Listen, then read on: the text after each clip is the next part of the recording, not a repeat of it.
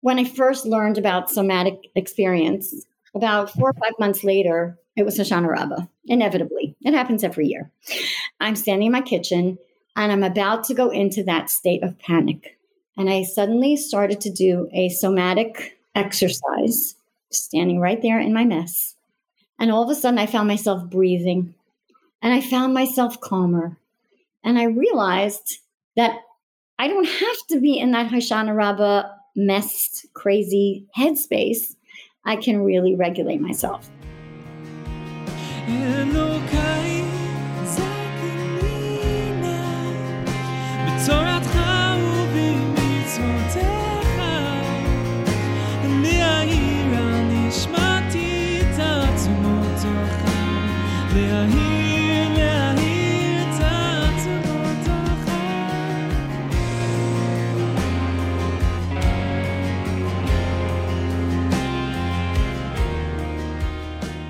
Hi, I'm Tanya, and you're listening to episode 20 of Human and Holy, a podcast by the Tanya Project, where we discuss spiritual ideas in human terms.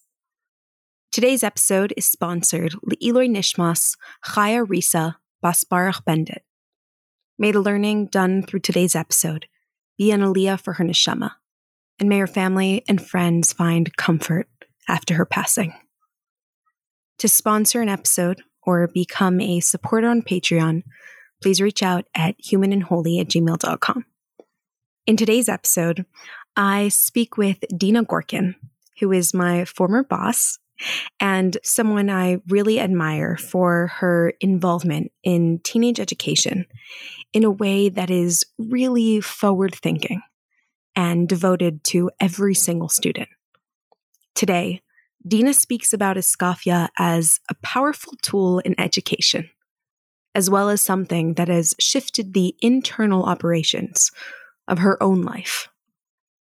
And though I was familiar with the term Iskafia before we spoke, I found her description to be absolutely brilliant. Iskafia is not just about waiting five extra minutes before biting into a cookie. It is actually the original Torah source for the entire concept of emotional regulation. If Chassidus is all about making conscious choices, then Iskafia is the ultimate tool that we need to get there. It's the moment of pause where we get to decide who we want to be.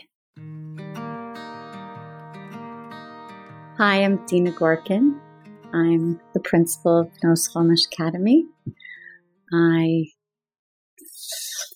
I'm already stuck. Look at that. was so quick. Tell us your titles. Definitely tell us your titles. Yeah, I know it feels weird. I like I don't care to do it, but like I'll, okay. All right, ready? Yeah, I think it's I think it's nice just for anyone who doesn't know you to get some context about what you do. It's not bragging, I promise. It's really not. We want right. to hear it. yeah. Okay. Go it. Here goes.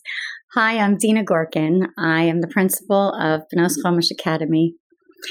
I do a Mechaneches training program for Mechanchos teachers all, all across the country through Menachem Education Foundation.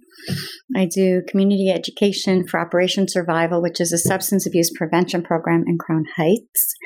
And I teach in Beis Rivka Seminary in the teacher training program and the seminary Aleph as well. Nice. Wow. You're someone that I admire so much in the way that you approach education. It's like you're involved in so many different education pools and it makes so much sense. Everyone wants you to work for them. it's just the reality. Okay, so let's get right into the topic that you're going to be exploring with us today. The topic of Iskafia as it relates to education specifically. So, why don't you begin just by introducing the concept? Okay, so before I introduce that, I really have to say something to you about what you're doing. And that is, I love the title of your podcast, Human and Holy, because, you know, for those who know how the Rebbe would always give brachas, it was always a bracha for Gashmias and Ruchnias in that order. It oh, was oh, nice. the physical and then the spiritual. The human and holy is that same order of things we have to be human in order to be holy, right? Because angels, malachim, they're part of the higher worlds and they don't get to do mitzvah, so they can't become holier. They are static. Whatever they are, they are. Only humans can become holy. Nice. So I love that. And here's where I have to do a little bragging because one of my sons was once traveling. He was on Shlichus in Venezuela and he was at a stopover. Like you can't fly directly to Venezuela. So he was laid over at an airport and he was sitting minding his own business, looking like a bacher, wearing his hat and jacket and his tzitzis out. Right. And there was a little boy, probably nine or 10 years old, staring at him. Okay. And he noticed the little boy staring at him. And finally, the little boy, I guess, got up the nerve to approach him. And he said to him, What's that costume you're wearing? Hmm. And mm. my son explained to him, you know, I, this is what I wear. I'm I'm, I'm Jewish, etc., etc. Asked him if he was Jewish, and he said no. And they had a whole little nice conversation. At the end of which, the little boy, he's just mesmerized by this whole aura of my son with the beard and the whole business. And he says, Do you have any superpowers? Oh. And my son, without missing a beat, says, Yes, I can take regular objects and make them holy. Ooh. And I got chills when he first told me that story. I was like, How did you come up with that? But it was really incredible. That that's the whole idea of human and holy. Yes, we're human. And the only way that we can be holy is because we're human. It's I the gift of being human. Yeah. That's beautiful. I love the way you took that human in order to be holy. Like you have to be human first in order to be holy. That's beautiful. Thank you. Okay, so now tell so us now about what yeah. you okay. so the idea of iskafia is the idea of taking our physical wants and desires and occasionally pushing them aside to make room for something higher, right? To make room for what Hashem wants from us. And it doesn't mean living an ascetic life. I was just reading a story of the Rebbe when they wanted to give him a new car. Everybody was like standing outside in front of 770 because word got out that the Rebbe was going to get a new car. It was carefully designed, and I heard I don't know if this is true, but I heard that the Rebbetzin even chose the fabric for the interior. And everyone was standing around waiting, and they pulled up the new car. The Rebbe was waiting to go to the Ohel. The Rebbe looked at the car and he said, Where's the car that I went in yesterday? And they realized right away the Rebbe does not want this new car, and they quickly brought the car, the regular car that the Rebbe went in.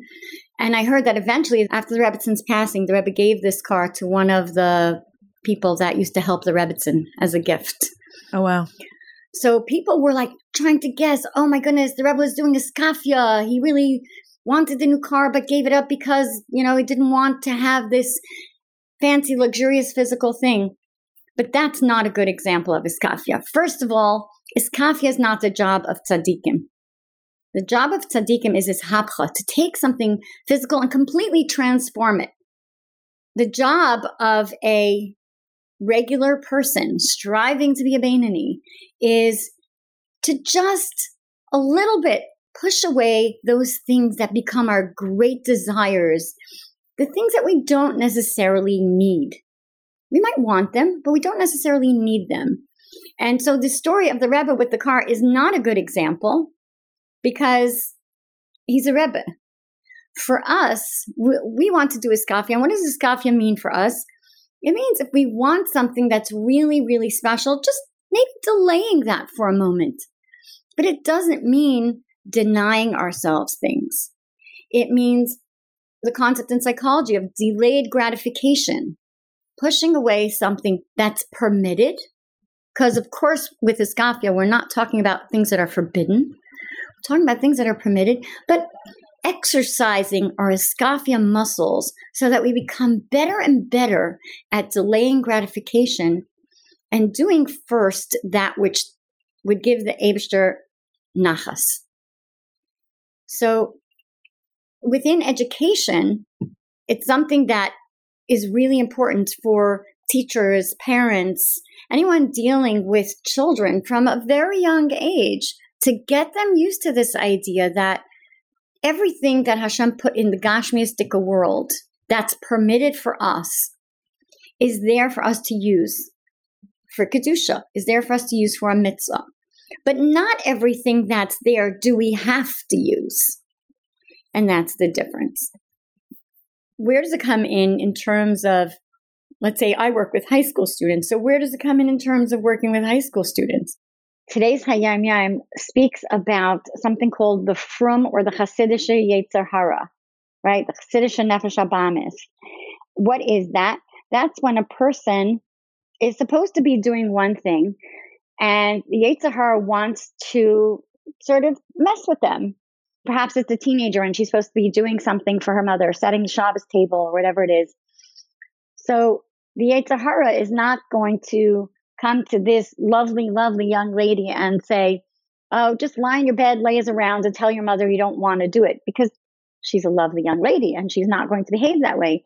So the Yetzer Hara says, you know, you didn't daven mincha yet. You should daven mincha now, right? Yetzer Hara comes to us in the guise of something positive.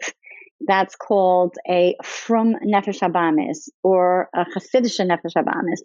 And that's in some ways related to the concept of iskafia, that we have to recognize that and push that away, even though it's such a positive thing, right? So we have to realize that iskafia is not about pushing away things that are forbidden.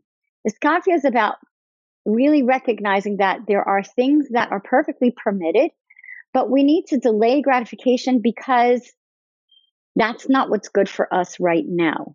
What's good for us is to do the order of the day, to do the thing that's actually going to bring us closer to Hashem because it's the correct thing for us right now when it comes to educating young people or educating ourselves, you know, the Shaar HaYichud is called Chinuch Katan, right? The right. education of a young person, but it's really the education of our Nefesh Kiss. So when it comes to educating anybody of any age, one of the important things that makes the education so solid is knowing what the parameters are and when I have to delay gratification and when I really have to focus on the task at hand. So what that looks like in a classroom is a student who always needs to run out of the room. How long can you delay that? Now, we're not obviously not talking about the person needs something for their health or well-being. We're talking about just a child that seems to constantly want to jump up and run out of the room. Can you do a iskafia? Right? And it sounds so cool when you say that to a kid. Can, can you do a iskafia? I have a friend who, when she would serve dessert, she would tell her kids, see if you can practice iskafia. So her kids got to doing things like when the main course came and they didn't want the chicken or the broccoli, they would say, I'm practicing iskafia. Right. and, you know, that's a little bit of a, a misuse of the concept. But the idea is that we can teach kids this from a very, very young age. And it's, it's such a healthy way to live that not everything I want is what I need. And, you know, there are many quotes in Hayom Yom and, and different places in Hasidus where we learn about this idea of, of, I don't have to have everything I want right now. Okay, so it's so interesting. I want to specifically focus on education. I feel like that's really your expertise and that's how you began this concept. Obviously, Iskafia applies to a lot of different areas of life, but specifically teaching children or teaching growing young adults that not everything that you want right now is necessarily good for you. I feel like not just in divine service, but also just in being a healthy person, recognizing that there are certain things that you might want right now that just aren't good for you. Like right now, I might want to stay up till 4 a.m. And part of being like a mature, healthy person is that even though right now I don't want to go to sleep, I still make the decision to go to sleep. So that's technically iskafia, but it's because I know that tomorrow morning I'll be exhausted. So sort of like teaching them that that iskafia for a godly purpose or that iskafia for a moral purpose is really something that serves them personally. Yeah, that's it really an excellent point because iskafia can be something exactly like you mentioned, right? as long as the end goal is what will bring you closer to the proper service of Hashem. That is the ultimate goal. If that's the ultimate goal, then what are the sub goals along the way? Being a healthy person, being a happy person, being a, a socially effective person, being a knowledgeable person. Those are all sub goals along the way of the big goal, the end game, serve Hashem with joy, right? How do we get there? Anytime a young person is going to delay gratification for something that's going to improve their health, improve the way they socialize, improve their relationships, improve their learning, that's iskafia.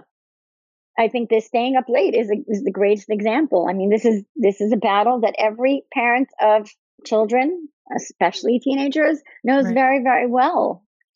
It's come on, you have to go to sleep. Don't you know? If you go to sleep earlier, you'll be able to do better on the test because you'll be more rested.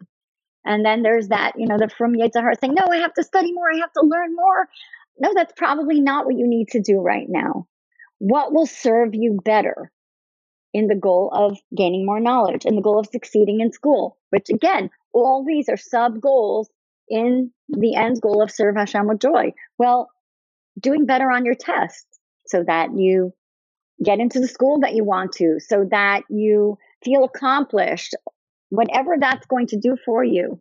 You know, that's the sub goal right now. And whatever's standing in the way, even if it looks like a good thing, we can push that aside and say, I'm going to focus on the big goal the earlier we teach this skill and this this avoda to kids, the easier it is to practice as they get older. And I, I say this all the time. I call this kafia muscle, like any muscle that you need to exercise. You know, one of my kids lifts weights. So first it was five pound weights, and then it was 10 pound weights, and then it was 15 pound weights. And the more you lift the heavier weight, the easier it becomes and build the muscle. Iskafia works the same way. It's a muscle. And the more we exercise it, the better we get at it. In your role as a teacher and your role as a principal, when did you first begin to recognize that Iskafia was something that your students could really use as a tool to better approach their lives? Great question. I think this was a gradual realization. And the more I learned Tanya, the more I really became aware of how the concepts in Tanya are things that really help us live the best lives that we can. So I learned Tanya when I was in high school a little bit. We didn't cover very much. And I always wished that I learned more. And when I started the school 15 years ago, I knew I wanted to start the day with Hayom Yom and Tanya to start the day teaching Tanya meant I had to learn a little bit of Tanya more than every the few prakim that I learned in school. And I had to cover it every day. And I have to say, the first few years were really hard. Like, I tripped my way through it. I struggled my way through it.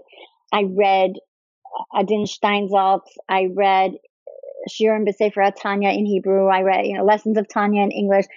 Anything I can get my hands on to try to make it more real and more practical. And when I really started to get it was when I started to watch Rabbi Josh Gordon's uh, Tanya broadcasts that you can find on Chabad.org. First of all, he's from New Jersey. So right away, that was like, okay, he's my we rabbi. each other. yeah. Aside from that, his father was my father's mashpia, and our families are very close. Josh is a slightly different generation, like half a generation above me. So I never really got to know him and more friendly with his younger sister. But I started watching his his Tanya videos. And between the jokes about New Jersey and sports and the stories of his father and just the, the way that he brought it down, this was really my first experience with Tanya for real people it so much helped me to bring concepts like iskafia, Mayach Halev, and all these other wonderful real life concepts down to my students. And then I met this wonderful teacher by the name of Tanya Lazaroff, oh who no who drew who drew out the daily Tanya in cartoons. And I was absolutely floored. So that really was a turning point for me. It was that idea that you really could make it that digestible. And I started working harder at it and really talking about these concepts to my students in terms of real practical stuff. I wanted to explain the concept of how we're supposed to dig for our Yiras Shamayim, which Alter Rebbe talks about in Tanya. And he says that a person is supposed to dig for their Yiras Shamayim within themselves with the excitement and enthusiasm and the energy that a person would dig for a buried treasure. So I wanted to I wanted to explain that concept to my student. It was the day's Tanya, and I thought, but I'm just going to say it, and it's going to, you know, in one ear, out the other. I want this concept to really stick with them.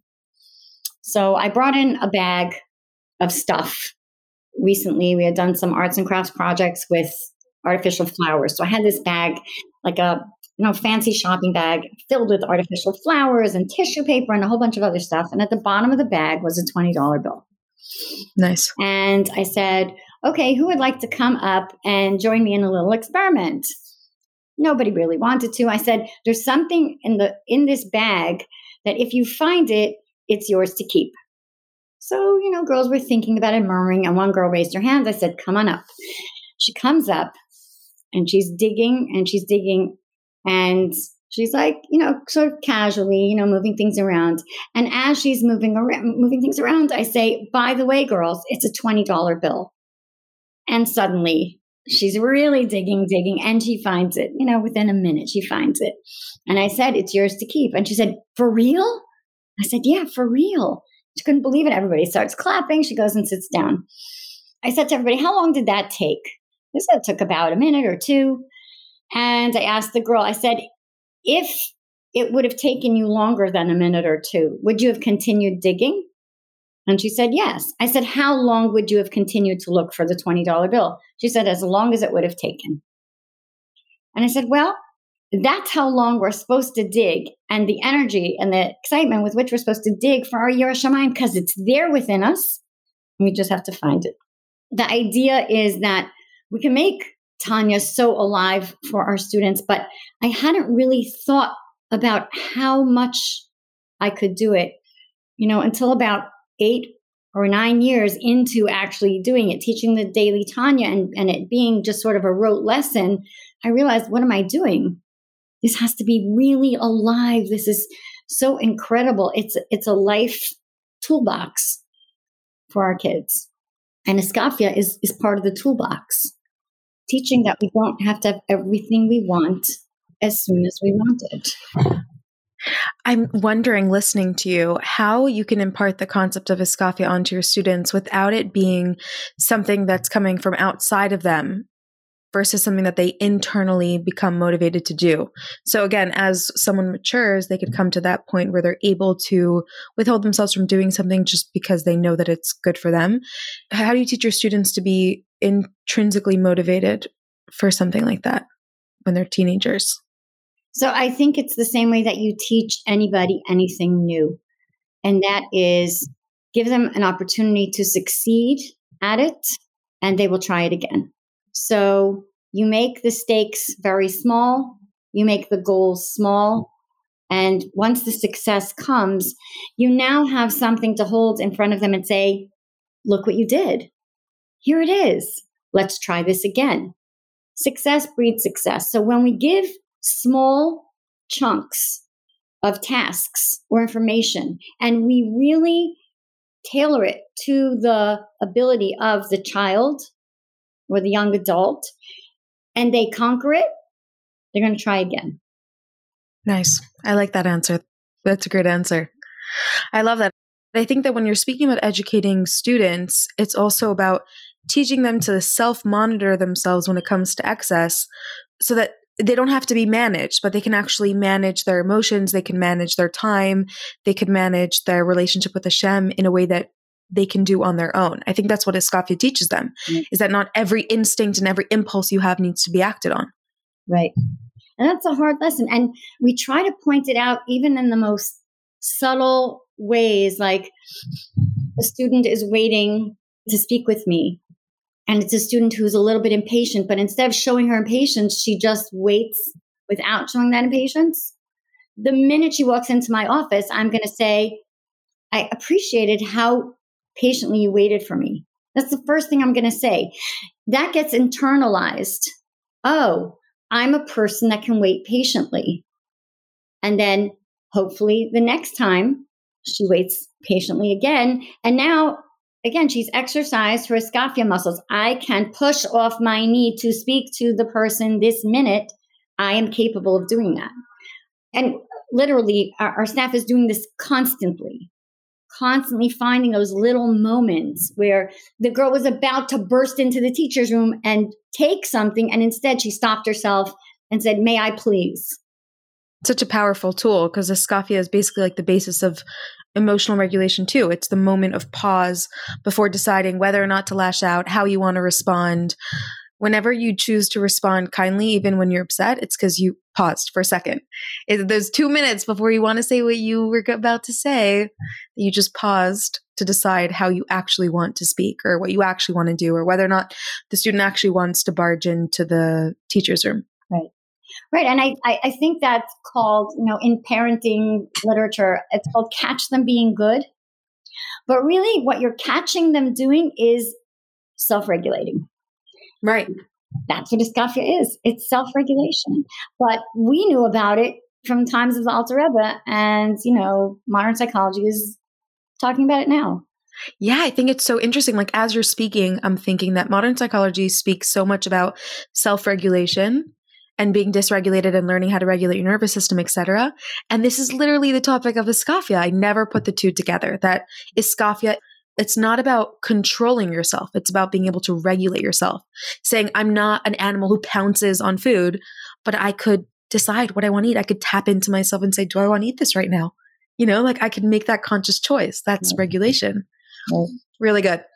I also use my own personal examples when I when I talk to my students and I, I tell them about things that I struggle with, and especially diet is one of the things I struggle with. Things I have to be careful about in my diet, and and I really struggle with it.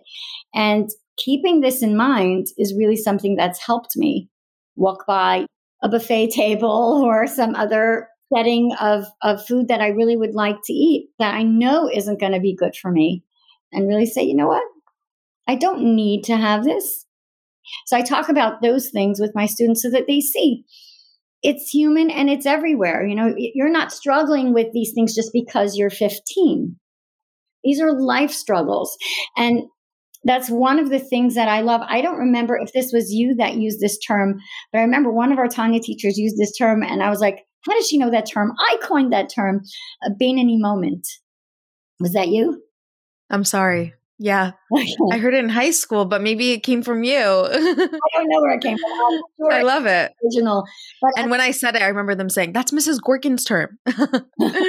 yeah, they so they attribute it to you. Okay, yeah, that's it's yours. I you know what? As long as they they understand it, I don't care if they attribute it to me or not. But that that idea of that moment life is made up of these moments, moments of iskafia and Mayach al Halev, and the Beinoni moments where we see that we can succeed in this struggle. And uh, one of my vice principals, Chaya Mushka, I don't I don't know if she was vice principal when you were there, but she's vice principal now. Chaya Mushka is constantly saying growth is not linear. So the idea of a moment just validates that idea that growth is not linear. It's up and down and up and down all the time. But every time we have an up and we climb that mountain and we stand there at the top for that moment, it motivates us to more success. Nice. Can you give any practical examples from your personal life where the idea of iskafia, that pause before choosing to do something, has positively impacted your life? Yes. Go for it. When I started Benos Chomesh, it was very impulsive. Now, when I say impulsive, what I mean is for about 20 years, I wanted to do it. And I knew as soon as I graduated high school that this was what I wanted to do. Wow. As a matter of fact, when I, I studied in Sarah Schenirer a couple of years after seminary, it was the first year that Sarah Schenirer opened, so I'm really dating myself. And the first class of the first day, the professor went around the room and asked everyone to introduce themselves and what are you doing now and what, what would you like to be doing? And when I introduced myself, I said, you know, I said my name and I said, right now I'm unemployed, but I would like to eventually run a girls' high school. Wow. And there was a, another girl slightly older than me in the classroom and she turned to me and like very snidely went whoa big aspirations I don't have her phone number. I don't know what her name is, but it was something I wanted to do for a very, very long time because I went to a high school that I really, really loved, and it was a small high school with a lot of personal attention. And I really felt like that was the thing that made me. You know, like I wasn't a big school before that. I was kind of nobody, or I, I didn't matter. I could not show up for a week. I, didn't really think it made any difference and I, from the time I was very young, I wanted to make a difference. I used to say to my father, I'm going to change the world. I'm going to change the world. My, my father would listen to me and smile. And he always said, work on changing yourself. That's where you start. So I wanted to do something like this. And about 20 years after I first had the idea, a bunch of things fell into place. And I was like, okay, the time is now. I found a building and I found some kids that wanted a school and I found some people that wanted to help me run it and boom, school. It was really, really hard. And we struggled mightily. And we struggled for the next few years. One of the things that I learned in the struggle was being impulsive for yourself has a certain set of consequences. But being impulsive for others has much bigger consequences.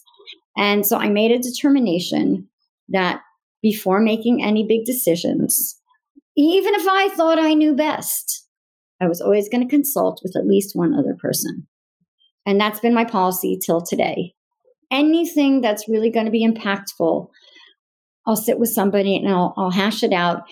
And that pause thing is where I have to really listen to the other person's voice, even if I think I know, which sometimes is hard to do. Like sometimes you just think you know.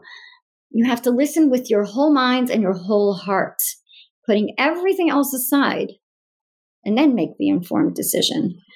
And now I do it more and more. As the older I get and the more experienced I get, the more I do it.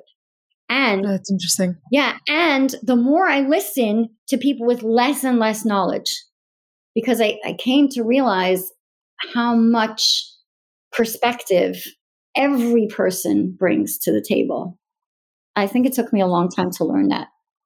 So, wow. Yeah. That's a beautiful application of this idea to just pause before acting on your perspective to hear what someone else's perspective is before moving forward. Yeah. Yeah. I like that. I want to ask you as we end off the podcast if you could share any tips that you have for someone listening, for me, on how to incorporate this pause into our lives when we're just like impulsively rushing forward. So there's teaching it to students and how students and children, and then for ourselves. If you're struggling with that, what tips would you give someone on incorporating a, just one more moment of that into their day? Okay, so here I'm going to reach into something called somatic experience. Somatic experience is something that's very popular now. It's really used a lot in treating trauma, anxiety, etc. But somatic experience, like everything else, like all the gold and silver in the world, was supposed to be used for the Mishkan and the Beis Hamikdash. Somatic experience can be used in Iskafia, and it can be used in helping us to just take a pause. And actually, the word that we use in somatic experience is pause. Okay. Now, best example I can give you is as my house on Hoshana Rabbah. Okay. If you ask most Jewish women, what's your least favorite Yom Tif, they will tell you Pesach because okay. it's so hard to make Pesach, right? Yeah. over the kitchen. Right. Turn over the kitchen. The food is all different, right? My least favorite Yom Tif is Hoshana Rabbah. Why? That's original. Yes, I know. I like things to be very clear cut. When things aren't clear cut, I am easily confused. What's Hoshana Rabbah? Is it Yom Tif? Is it part of Chol Should you go on a trip? Should you have a Suda? Well, yes, you should do both, right? The guests from the first days are leaving, the guests from the second days are coming, but everybody wants a meal. You have to prepare, you're cooking for the big end of Yom Tif, the grand finale. But you're still serving, and people are traipsing through your kitchen because the sukkah is in the backyard. And to me, is just mayhem. Okay. And I really struggle with Hoshana Rabbah. My kitchen looks like a refrigerator sort of vomited all over it. I don't know any other way to describe it. Like every space of the counter is filled with food. Some of it's raw, some of it's cooked. Ingredients. I just and and and people passing through and I find myself very stressed on Hoshana Rabbah. And then, you know, the last few minutes before lift mention, I'm frantically looking around the house for an extra set of aravos to bang, bang, bang, bang, bang really quickly because I didn't have time to have chakras. Right. So when I first learned about somatic experience, about four or five months later, it was Hoshana Rabbah, inevitably. It happens every year. And I'm standing in my kitchen and I'm about to go into that state of panic. And I suddenly started to do a somatic exercise, standing right there in my mess. And all of a sudden, I found myself breathing and I found myself calmer. And I realized that I don't have to be in that Hoshana Rabbah messed, crazy headspace. I can really regulate myself. But the thing that really got to me, and this is something that's very easy to do with the word pause, I found myself, I and when my kitchen is in that state, I find myself looking for things that are right in front of me. And we all do this. And that's because there's actually a psychological, there's a physiological explanation for it. When we're very, very stressed, a part of our brain that's working is called the amygdala. And the amygdala is firing. Stress, you know, react to the stress. But the part of our brain that perceives new stimuli isn't working, and that's our prefrontal cortex. So when you're in a panic, you can, literally can't see things right in front of you. And there's amazing experiments that you can watch on YouTube with people missing things right, like details of things right in front of their faces because they're stressed. Interesting. So, what you can do, and what I do anytime I'm in my kitchen, and, and you know, it's Erev Shabbos, is I just remind myself of the word pause. And then I very slowly look around the room, like really, really slowly taking maybe a full minute to a minute and a half to look around the room. Inevitably, I will find the item that I'm looking for right in front of my face. And it was there the entire time. And maybe I spent five minutes looking for it. But as soon as I went into pause mode, I was able to find it. So if we can do this, and by the way, your brain creates new neural pathways. It means you can create a habit of going to the place of pause if you do it about 30 times. So, me being, you know, like I always want to try something new, I was doing it three times a day just so that I could get to my 30 times instead of doing it. That's very efficient. but but that's what I'll do. I'll just when I realize that I'm in that state of panic and I can't find something or I can't focus on something or I have an inspection happening and I there's one piece of paper that I need and I can't find it anywhere, I go to pause. Just take it down a notch and it really works. So that's I like that. That's something that you can do. And it's yeah. That's very practical. I'm going to do it tomorrow okay. 30 times so that at the end of the day, it's a habit. Uh, but that's a, that's a great practical way to incorporate a iskafia into our life. I like that. Yeah. That pause in the moment of right. stress or you think yeah you think you have to be doing whatever that thing is and it isn't true. That's what you need to put aside so that you can do the thing you really need to do. And right. that's iskafia that's iskafia beautiful. Mm-hmm. Okay. thank you so much. Thank you for your time thank you. and sharing your wisdom. I really appreciate it.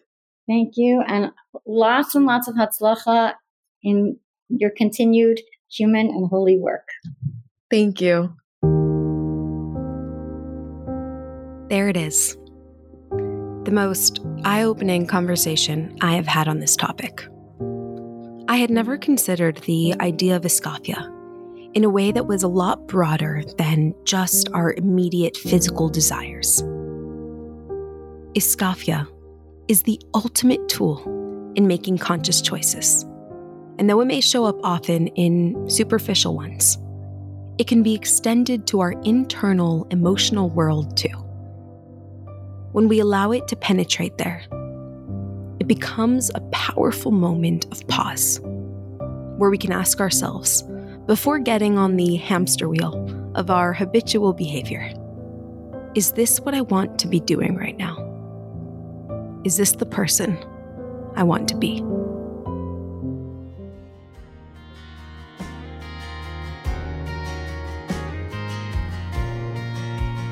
אלוקיי זכני נא בתורתך ובמצוותיך לחבר את נשמתי תמיד אליך מחבר לחבר Thank you so much for listening. I hope you enjoyed today's episode. As always, you can find me on Instagram at the Tanya Project or via email at humanandholy at gmail.com. If you enjoyed today's episode and could take a quick second to leave a rating or review, it would be so appreciated and it helps other people find the podcast. And if you don't want to miss a single episode, they come out every other Sunday morning, then hit the subscribe button and you'll get a notification whenever a new episode is live. Thanks again, and I hope you have a wonderful day.